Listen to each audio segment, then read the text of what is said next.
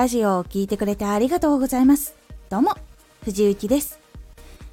毎日16時、19時、22時に声優だった経験を活かして初心者でも発信上級者になれる情報を発信しています。さて、今回は減らすべき2つの表現この2つの表現を減らすだけで伝わり方が大きく変わっていきます回ご紹介する2つの表現は結構使ってしまいがちな2つの表現です。私も結構気をつけなきゃなって感じているものなので是非ご紹介をしたいと思って今回お話しいたします。減らすべき2つの表現とは？何々だと思います。何々と考えています。この2つの言葉を極力減らしてみましょう。つい断言する自信がなかったりとかなんか恥ずかしくなってしまったりとかそういう時に出てきてしまいやすい言葉になっています。思いますや考えていますは信頼が少し揺らぎやすい言葉になります。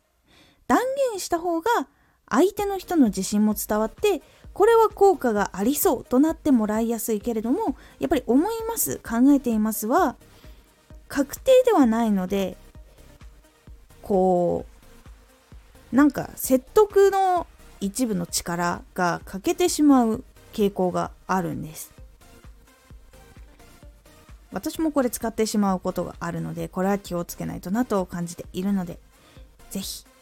これあ使ってるなーって思った方一緒に気をつけていってそして自分が自信を持てるようにちゃんと情報を扱ってみたりとか調べてみたりするようにするとこの言葉っていうのも減っていきますので是非一緒に気をつけていきましょう。今回のおすすめラジオ。分析は何度でも。ラジオの分析ジャンルの分析自分の分析いろんな分析がありますが分析は何度でもやっていくのが効果があります。ちょっとした些細なことにも気がつきやすいしなどなどいろいろあるので分析は何度もした方がいいですよというお話をしております。このラジオでは毎日16時、19時、22時に声優だった経験を活かして初心者でも発信上級者になれる情報を発信していますのでフォローしてお待ちください。毎週2回火曜日と土曜日に藤雪から本気で発信するあなたに送るマッチョなプレミアムラジオを公開しています。有益な内容をしっかり発信するあなただからこそ収益化してほしい。ラジオ活動を中心に新しい広がりにつながっていってほしい。毎週2回火曜日と土曜日ぜひお聴きください。Twitter もやってます。Twitter では活動している中で気がついたことや役に立ったことをお伝えしています。ぜひこちらもチェックしてみてね。